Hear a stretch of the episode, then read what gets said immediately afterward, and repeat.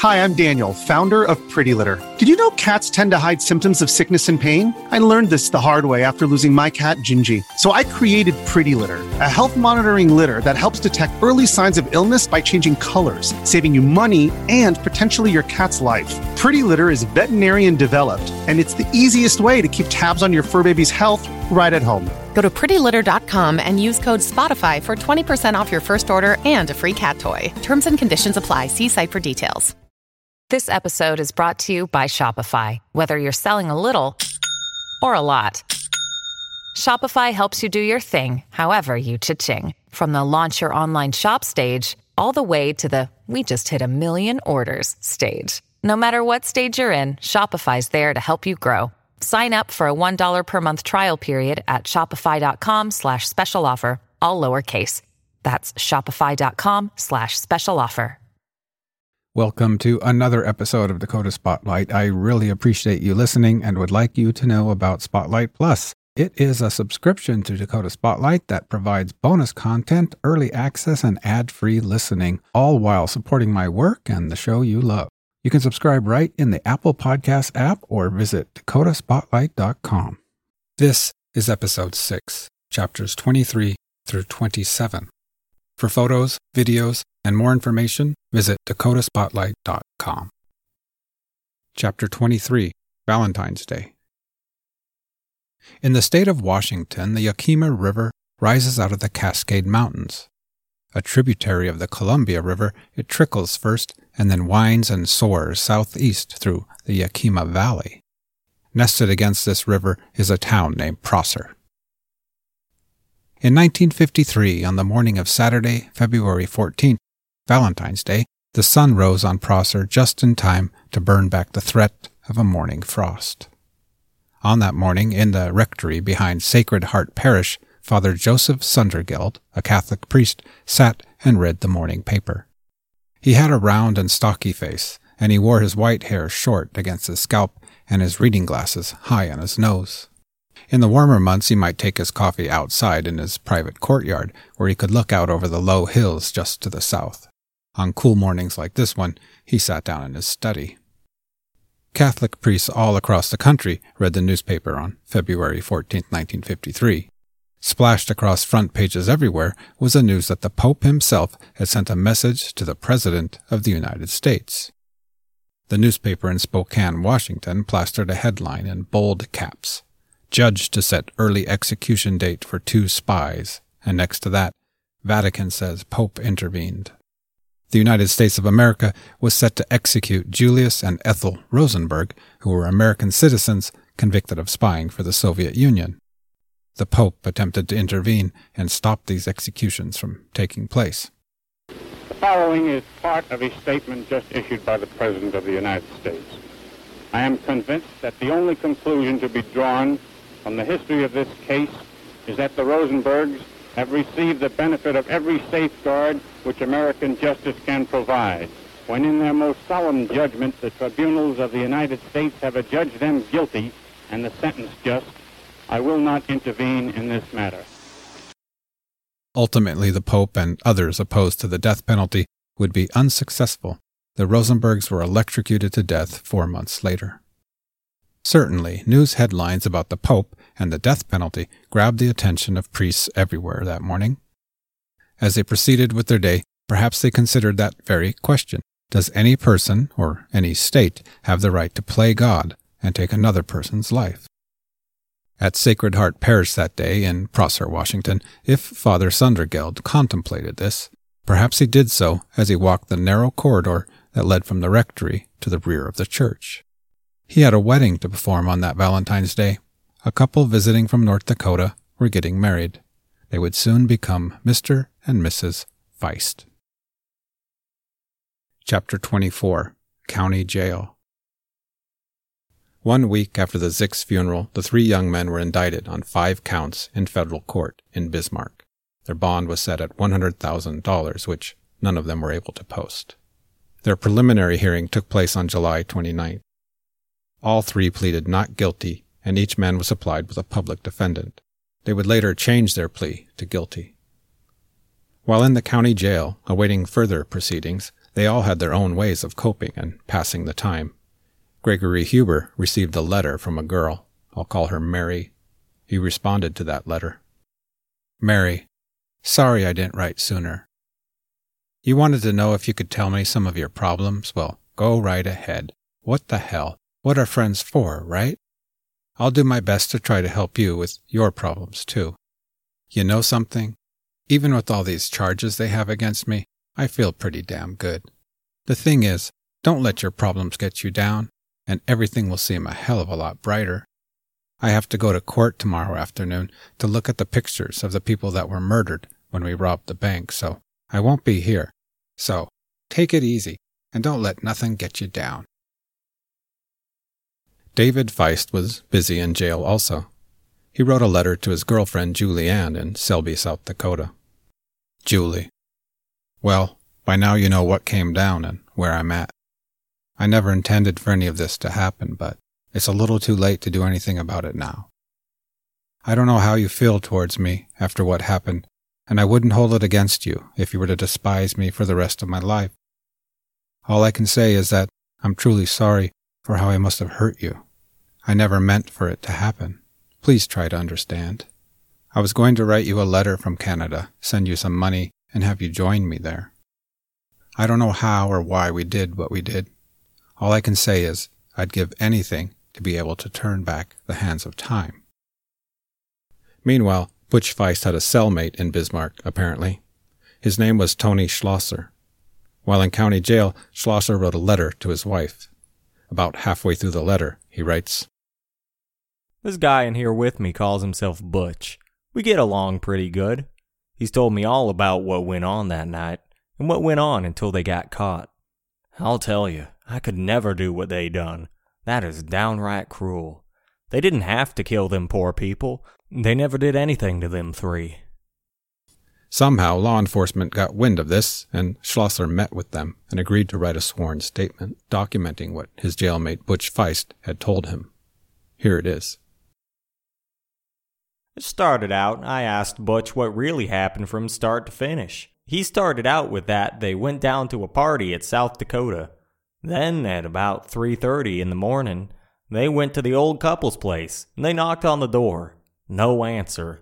So they went into the house, and Butch went into the lady's purse and took the wallet with about $12. Dave went into the bathroom downstairs on the main floor. Butch and Greg went back outside. The old lady came downstairs to get a drink of water, and Greg knocked on the door and told her they ran out of gas and they wanted to use the phone. She let them, and she went back upstairs. Then she came back down and asked if they got a hold of Greg's dad.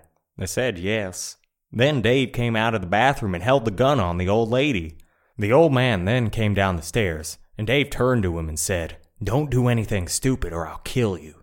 Then Butch held his gun on the woman and Greg went out and got his gun outside the house. Then Butch and Dave told the old man to get the keys to the bank, and the old man told his wife to go upstairs to get 'em. So she did, and Dave turned to her, and when she was at the top of the stairs, and said, Don't do anything stupid. Then they all left the house and went to the bank and got the money. Then they went out by the grandmother's one half mile away from the farm. They were going to tie them up, but they didn't have any rope. So David told the old couple to go down into the little dump. Greg kept saying, He's going to shoot them. Butch and Dave got into a fight. Then Dave went back down and shot the old man.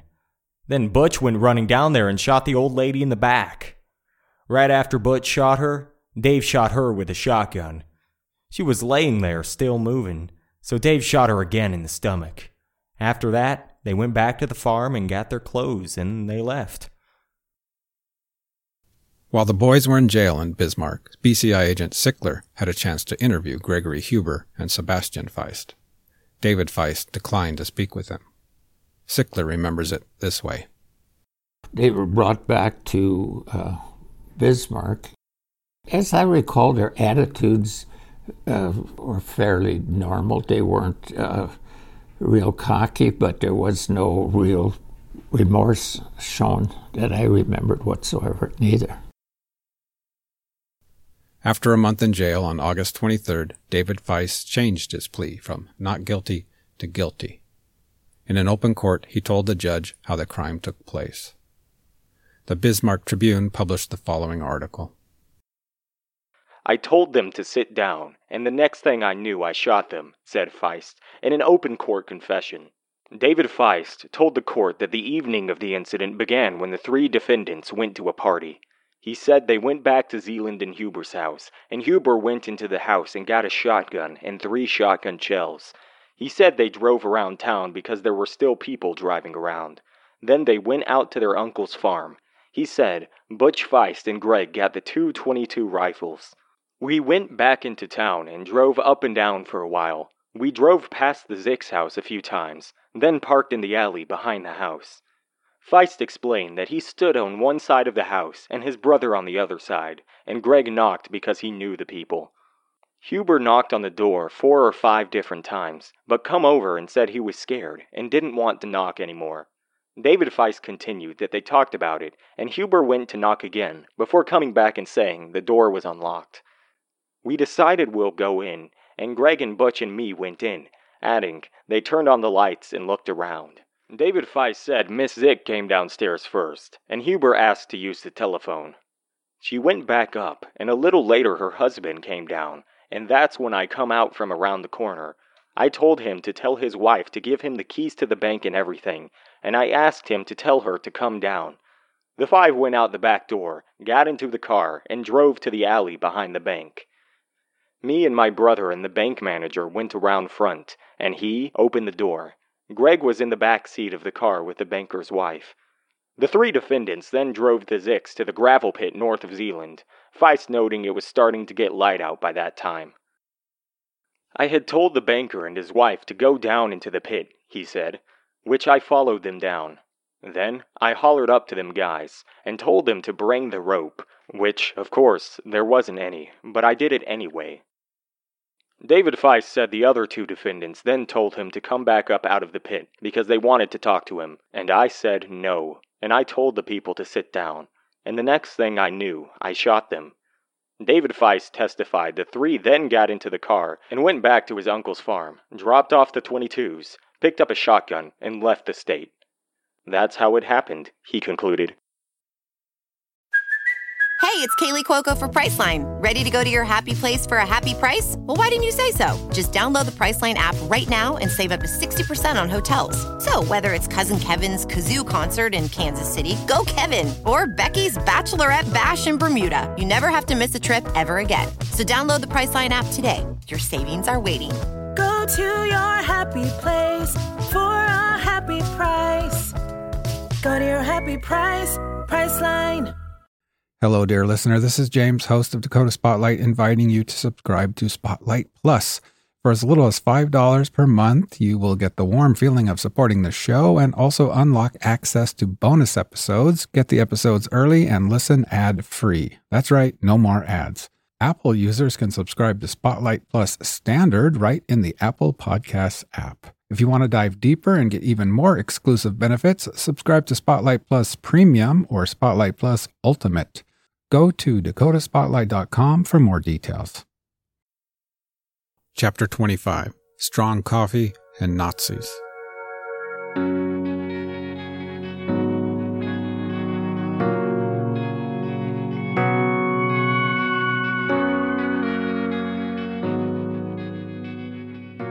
In part one, we heard a bit from Don Wald, the Zick's son in law. Don Wald grew up in Zeeland. He married Wade and Ellen's daughter, Nancy. He was with her when Sheriff Weiss told her that her parents had been found dead, and naturally, he went to the funeral. As I mentioned earlier, Nancy Zick passed away in 2002. And of course, like most everyone else in this story, there are some difficult or heavy things that Don Wald has had to live with or perhaps carry with him ever since July 11, 1976. For one, as he told us earlier, he was asked to go out to the gravel pit and help identify the bodies. It was something a minister or pastor felt unable to do himself, and so, very courageously, Don Wald stepped up and told himself, Okay, I can do this. I'll be the one, and I will carry this heavy memory with me until the day I die. Another lingering reality for Don is a little sting that hibernates within his heart, only to flare up again whenever he recalls the very last time he saw Wade and Ellen alive. It was the day before they died, and as the Zicks were leaving Bismarck to return to Zeeland, their grandchildren, Mike and Robin, were off playing with other kids. Wade and Ellen Zick had to leave without saying goodbye. We sat down and he shared with me his wonderful memories of Wade and Ellen and Nancy. We talked about life and death, love and loss, and the challenges of something called forgiveness. One thing I want to ask you about that in reference to this crime, to your knowledge, did any of the three convicted men ever reach out to Nancy and with an apology or anything? No, there's a story with that as well. Um, and I, I think uh, no, no, not not directly to Nancy at all. Uh, one one time, there's a priest in Zeeland by the name of Father Pateko. He was a um, from it wasn't German or Russian, it Hungarian maybe or something like that, and uh, someone that had uh, he had a, a, history, family history, distant family history of run-ins with the Nazis, and so he would blend that in with um, his sermons all the time. You know. Catholic Church. Yeah, and um, I was working at the state library, and I got a call from the secretary. Said it's Father Pateko. He had, and one of the three, and I don't know who. It was, I think it was one of the Feist boys had befriended him somehow, made friends with him. And uh, Father Pateko calls. And, uh, and I, I had sat through many of his sermons. Uh, like I said, we went down there a lot, and he'd be pounding on the podium and about how bad the things were for for his family and all the people. And um, he called me and he asked me. He said he's been talking to one of the kids, those guys. And um, he said um, they were wondering if, and he said, as I wonder, w- would you find it in any way to forgive them for what they did? Now, see, they didn't go to Nancy, he called me. And um, as it as of today, still, then as of today, it, it's a it's a very sensitive subject for me. Uh, sure. Being a Catholic, um, we're supposed to live our lives forgiving people, but that's one I can't pull off. I, I can't pull that one off. And um, so I told him, okay, Father, here, here's the deal.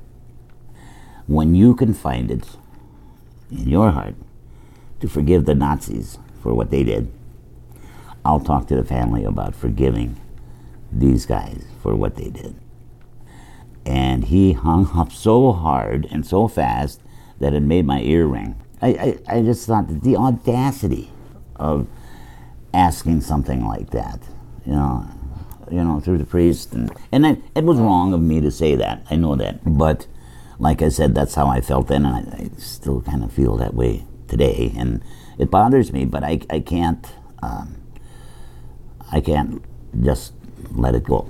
I know I should, but I sometime maybe maybe I'll talk myself into it or whatever it's going to take, but I can't.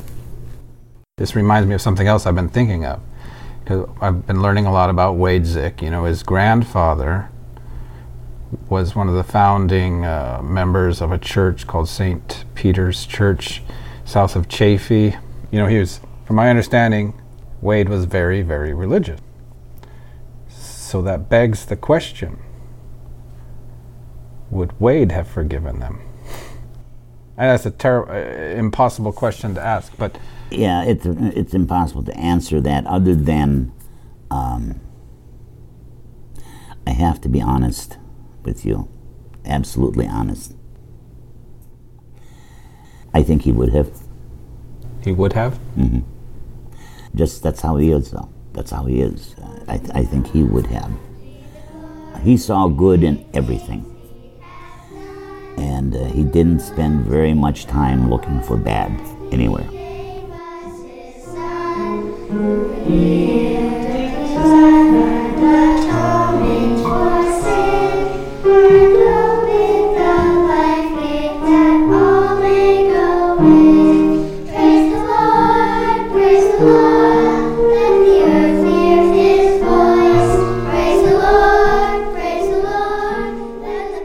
Listening to Dakota Spotlight Season 2 Zeeland, The Untold Story of Wade and Ellen Zick, Their Lives and Their Tragic Murders in 1976. My name is James Wolner. Nancy grew up uh, and was adopted into the home uh, through Lutheran Social Services. She was Lutheran. And I'm, I was Catholic. So we could see a big, you know, especially back then, you could see a big problem developing here. And uh, then we got engaged, and uh, Wade was very quick to call a, call a meeting of us, Nancy and I and Wade, uh, down at the bank. You know, he addressed the fact that this could be a problem, but the type of person that he was, um, he made it very clear in so many words. You decide what you're going to do, and I'll support it. What I don't want is for the kids to have to decide someday who they're going to go to church with. You get that resolved before there are kids in the family. And we did. Nancy turned Catholic, which was a big move back in those days. In those days, yeah. And an even bigger move for the daughter of Wade Zick, who is the backbone of his Lutheran church, to do that. But um, Nancy did that, and everybody supported it. Did Nancy ever talk much about the fact that she was adopted? Did you ever have any conversation? Um, not until later years. Uh, until, not until, not much anyway. She always knew she was adopted. And it was after Wade and Ellen were killed that it started working on her. Uh, sure. you, you know, you kind of reach a point where you say, you know, I don't have any parents left at all anymore. Wade was super supportive all the time. He, uh, Nancy was the apple of Wade's eye. There's, there's no doubt about it. He, he, he would do anything for her, anything and everything. Something else, the Catholic Church didn't have an organist for many years after he moved there. So he would go over to the Catholic Church and play organ during Mass, and then go over to his own church and play organ. Yeah. So yeah, that but that was what he did. You know. As far as being outgoing or shy, he was neither. He was just regular. He was just very controlled. He's a very controlled person. He um, he suffered from what I have is constant sinus problems, and uh, he even not a smoker, but he even uh, Nancy talked so much about this. Went down to the store one time and bought himself a pack of Salem cigarettes, menthol cigarettes, and smoked them, thinking that might the menthol might help clear it up. you know, so but he he was a really controlled person. People respected him, and he, that was really uh, important to him that he maintained that. He would never go down to the bar. That's the main thing that everybody did in Zeeland is to go down to the bar. He would drink beer, or he would have a highball once in a while, as he called it. He knew the owner of the bar very well. So Dick Hilt would bring a case of beer over now and then to the house. And that's how he stocked his arsenal of beer. So. Okay. And what, what can you tell me tell us about Ellen? As a person, she was dependent on Wade, but and there again, not in in a selfish way or a, uh, take care of me way uh, he was very important to her, and she was very important to him. She was a little bit, she was not a small town girl. She came from Fargo. So um, she occasionally would yearn to get out of Zeeland for a while and at least go to Bismarck or something. So um, they would, uh, they, but they went to Fargo a lot. And Jerry was living in Fargo at the time. And uh, Jerry was kind of the apple of her eye.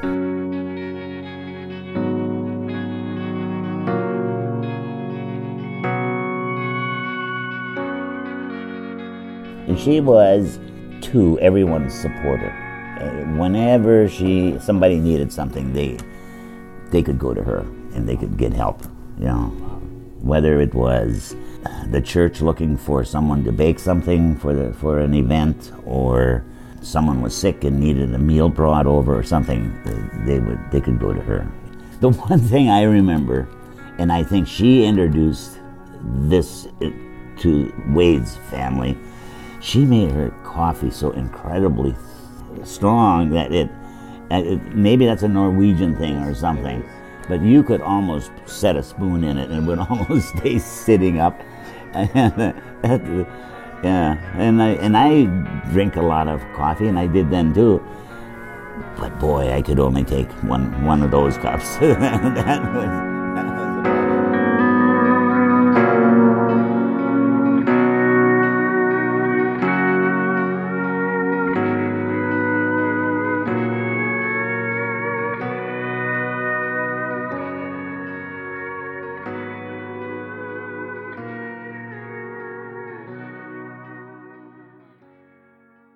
Chapter 26 Worse Than Death. When it came time for sentencing, all three men received life in prison. David Feist received his sentencing first. The judge, Bruce Van Sickle, recommended that he never be paroled. The judge classified David Feist as a psychopathic murderer, amoral, and governed by egocentricity, and unable to establish normal human relations. In court, the judge told Feist, Given the very limited possibility that you will learn to function in society, society has no choice but to warehouse you in a humane manner until the day you die. When Butch Feist and Gregory Huber received their sentences, Judge Van Sickle rejected contentions by the defense that mitigating circumstances existed that might justify lighter sentences. Their lawyers, especially Greg Huber's, argued that it was David Feist that did the actual killing. When the judge handed down Butch's sentencing, he had this to say. If I were to select someone easiest to have sympathy for of the three defendants, it would be you, Sebastian. My concern with you, though, is that you represent a different type of danger. You acted under a mindless, spasmodic obedience to another to take a life. One who kills under these circumstances is one who should not be allowed to go free. Van Sickle added that he thought there is a possibility that at some time Butch Feist might make some slight repair to his remaining life. When it came time to sentencing Huber, his defense attorney tried to point out that Gregg had not fired a weapon. Judge Van Sickle was not swayed, however. He told the defendant, Any extended imprisonment for you because of your youthful appearance and slight build will be worse than death, worse than two deaths. But I cannot turn away from the fact that you participated in a deliberate program against two innocent people who did you no harm. If I were prone to arrange the defendants to find the one most likely for sympathy, you would not be the one I would select. You are a braggart and a weakling. You conceived of the plan and boasted of it. You conceived the plan, but could not stop it and did not stop it. What the judge did not add to this was that even if it might have been difficult for Greg Huber to have stopped the killings at the gravel pit, if he had wanted to, he had ample opportunity to rescue Ellen Zick. When the Feist brothers took Wade Zick into the bank, Gregory Huber was alone with Ellen in the back seat of the car outside. Freedom, for both of them really, was just a door handle away. All it would have taken was a smidgen of empathy and courage on Greg Huber's part, neither of which he apparently had or was willing to share with the terrified Ellen Zick. I recently spoke on the phone with two close relatives of Ellen Mammal Zick. They asked me not to use their names. One told me that the murders of Wade and Ellen still makes him nauseous. It makes me want to throw up, he said. Another said, It completely changed my opinion of the death penalty. The men who did this should have been put to death years ago. Capital punishment was abolished in North Dakota just three years before the Zicks were killed. In fact, at the sentencing, Judge Van Sickle stated that, due to the nature of the crime, he would feel a, quote, moral obligation to impose the death penalty if it were permissible, unquote. After sentencing, David Feist, aged 22, and Sebastian Feist and Greg Huber, both just 18 years of age, began their life sentences in federal prisons. Chapter 27 David Feist Perhaps this is a good time to introduce David Feist today, who is the only one of the three thus far who has been willing to correspond with me. He's incarcerated at Terre Haute Federal Prison in Indiana. Gregory Huber is no longer in prison. He is a free man, no longer on parole. Just prior to his release, Huber wrote in a letter to a judge Please forgive me for being so bold, but I'd like to ask you to rule in my motion in the very near future. I'm sorry for my crimes, and while I'm unable to change the past, I want you to know that I will never, ever again break the law. I asked Greg Huber to speak with me for this story. I originally thought he might have something to say to young kids out there. If he felt he was just a regular kid dragged into something, perhaps he had some words of warning, lessons to be learned. Maybe he could contribute to something positive from all of this. Or even better, maybe he might be able to help me answer those two questions. Why were the Zicks killed? And what were their last words? Mr. Huber declined my invitation. He is welcome to reach out at any time, as are any members of his family whom I also had reached out to. Butch Feist also declined to correspond with me or offer any information. At the time of this recording, he is in prison in Arizona, although he's scheduled to be released very soon. By the time you listen to this, he may already be out. As I said, David Feist did agree to correspond with me for this project. David Feist receives parole hearings every now and then. So far, he has been refused parole, but he told me that he expects to get out someday. I had never written to anyone in prison before, so I really didn't know what to expect, but he did try to give me an answer to the many questions I had for him, including those two uncomfortable questions, although it took me quite a while to get the nerve to ask him those. Our correspondence took place solely through the written word. I have never heard his voice. Before sharing his story with me, I asked him to consider one thing. Did he think his participation in this podcast would help or maybe even hurt his chances of parole? I certainly didn't want his participation to do either one of those things. This is what he had to say. You asked me if I thought that by doing this story, it would help or maybe even hurt my chances with the parole board. Hell, flip a coin. Who knows what tomorrow will bring? One thing I do hope is that by doing it, it can bring some closure to the ones my actions hurt because I am truly sorry for the hurt that I brought to everyone. Time will be the judge on that one. Another thing I told him from the beginning was that I could offer no compensation for him. I could not and would not pay him for his story. He responded quite frankly that he didn't need my money. That was not why he was doing this. He thanked me for having the thought at all. In the end, I did send him something, although not money. It was some ancestry information about the Feist lineage. I was researching it anyway for this story, and he found it of great interest, so I shared it with him. In fact, here is the one minute version of how the German from Russia family named Feist ended up in Zeeland in the first place. David Feist's great great great great great grandfather, Johannes Feist, was born in 1751 near the border of France and Germany. He had one son named Nicholas, born 1779. At the age of 28, like many other Germans, Nicholas emigrated to Russia, taking along his wife Margareta and two sons. One of these sons was two-year-old Alois. They lived in a colony named Strasbourg Colony in Russia. Great-great-great-grandfather Alois Feist lived and died in Strasbourg Colony, but his son, Franz P. Feist, and his wife emigrated to America when they were almost 50 years old. At least one of their sons, 25 year old Nicholas, went along too. Nicholas had 12 kids. One of them was Butch and David Feist's grandfather, Anton Nicholas Feist. He was born in 1900 and he married Katie Feist, his first cousin. Anton died at the age of 29, leaving Katie with four kids. These were Butch and David Feist's aunt Magdalena, their uncle Nick, then their own father, Sebastian Sr., and then finally their uncle Alex Feist. David and Butch's father, Sebastian Sr., married Gladys Grotz on Valentine's Day, 1953, in Prosser, Washington.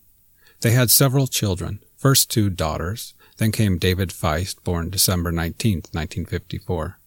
Another son named Stanley followed him in 56. Then came another daughter, and then Butch Feist was born in Redfield, South Dakota in 1958. Another daughter followed him. The family lived for a while in a town called Ree Heights, then Harrold, and then Selby, South Dakota. Sebastian Sr., their father, was killed in an auto accident in 1963 when David Feist was about nine years old and Butch five. I asked David Feist what memories he had of his father. Going over early memories of my life in my head, and there are a few things that I do remember about my dad. I remember living in Ree Heights, South Dakota as a kid, and Dad and I putting together a model truck 34 Ford. That thing was sitting on the shelf forever, seems like. There was another time, I don't remember what he did to me, but in retaliation, I filled his work boots with coal. I remember he worked on the big dam they were building down in Pierre, and he would get up early and go to work, and the coal got his socks all black. There was another time I remember we were playing hide and seek, and he hid in the trunk of the car. Then there was this one winter that he dug out this big snow pile and made us a snow fort with a light and everything. I can remember him taking me hunting with him and how he would shoot over the limit and then he would hide them under the hood of the car in the wheel wells by the motor. I do remember he liked to drink. He had a bottle of something stashed out in the garage, and my little brother Butch found it and drank so much he couldn't walk. Hell, he had to be around four years old then. The accident that took their father's life also killed their uncle, Nicholas, who was riding in the same car. So, zooming out for a second, the life of their grandmother Katie went something like this. Her husband died when he was 29, leaving her with four kids. Two of her sons died together in an automobile accident. Later, two of her grandsons were sentenced to life in prison for murder. According to David Feist, the driver of the other car, Jerry Bradner, had been drinking. According to Jerry Bradner's wife at the time, it was the other way around. Her memories of that accident that took place over 56 years ago are the following. Uh, my name is Judy, and I was Judy Jahola from Linton, North Dakota. I met uh, Jerry Brandner from Harrold, South Dakota, and we got married. There was no snow, there was no ice, there was no rain. It was a clear, perfectly clear day, and he was driving along in his car, and they just uh, ran into him because they were drinking. The only thing I've been told, and I haven't heard any more. Those of you who have been listening to my podcast for a while will be in no way surprised when I say that I did try to find out exactly what happened. I wrote the South Dakota Highway Patrol and other agencies, but no records were available anymore. Says David Feist. As for mom, I don't really remember a lot from when I was a kid. One thing I do remember was when she hung me by my bib overalls on the clothesline when she was doing laundry because I was running wild like a little shit will I remember how she changed after Dad died. It's like the light went out of her eyes or something. She became short tempered and would say things like, If you kids don't stop, I'll run away to old Mexico and they will never bring me back. The family lived in Selby, South Dakota for a few years in the 60s. This is where the kids went to school until they would leave for California around 1968 when their mom met and married a man named Don Dyson. Selby, South Dakota is like many other agricultural towns on the prairie Main Street, water tower, school, bank, gas stations, grain elevator. I traveled to Selby one weekend with my microphone. I wanted to see it because it's not just the place where the Feist lived in the 60s when the kids went to school there. Selby is also the place where David Feist was living and working up until a couple months before the crime took place. This is where his girlfriend Julie Ann lived. In fact, you may remember the boys dropped off Julianne in Selby about two or two and a half hours before Wade and Ellen were murdered. I didn't know if I'd find many people who remembered the Feist from way back in the 60s, but true story, I walked into a bar and grill, and the first people I met not only remembered the Feist, but they had been their neighbors over 50 years ago. No, no, no, no. No. They were nice neighbors. I didn't But that's not all. Believe it or not, they also had a story for me from those days. Another story involving the Feist brothers, a theft, a bank, and a gun. Gone. A little while later, she uh, she said, "I seen the two Feist boys come out of the house." And I'll tell you all about it next time.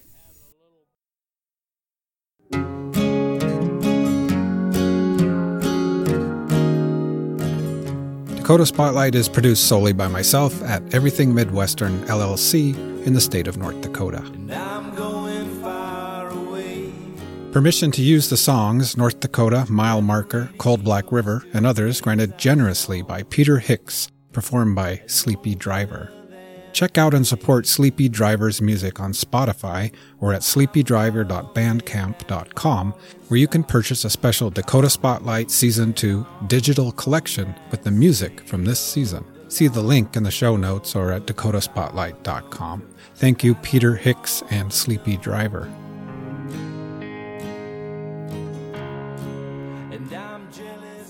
To God Be the Glory, sung by the Sunday school children at St. Peter's Church, Chaffee, North Dakota, three miles from Wade Zick's childhood home.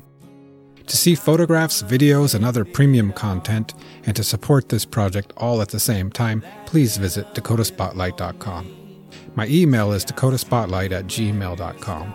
I'm always looking for the next story. Do you know what that story should be? Thank you so much for listening and for coming along with me to North Dakota. And I'm bound for North Dakota to where they got more sky than ground. Cause I'm tired of California and that dirty little town.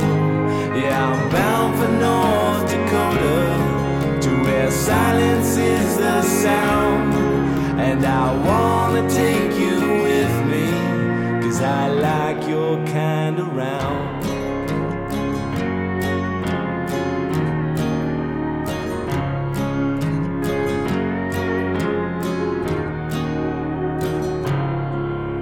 I'm sleeping in my car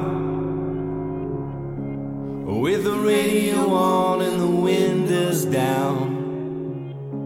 And I'm up before the dawn. Before this heartache gets the best of me, I'm gone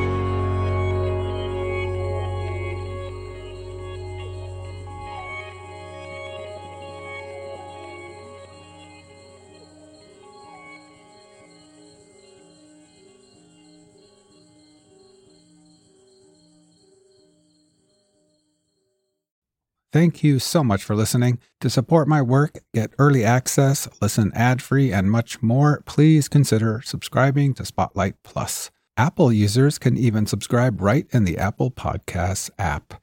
Learn more about Spotlight Plus at dakotaspotlight.com.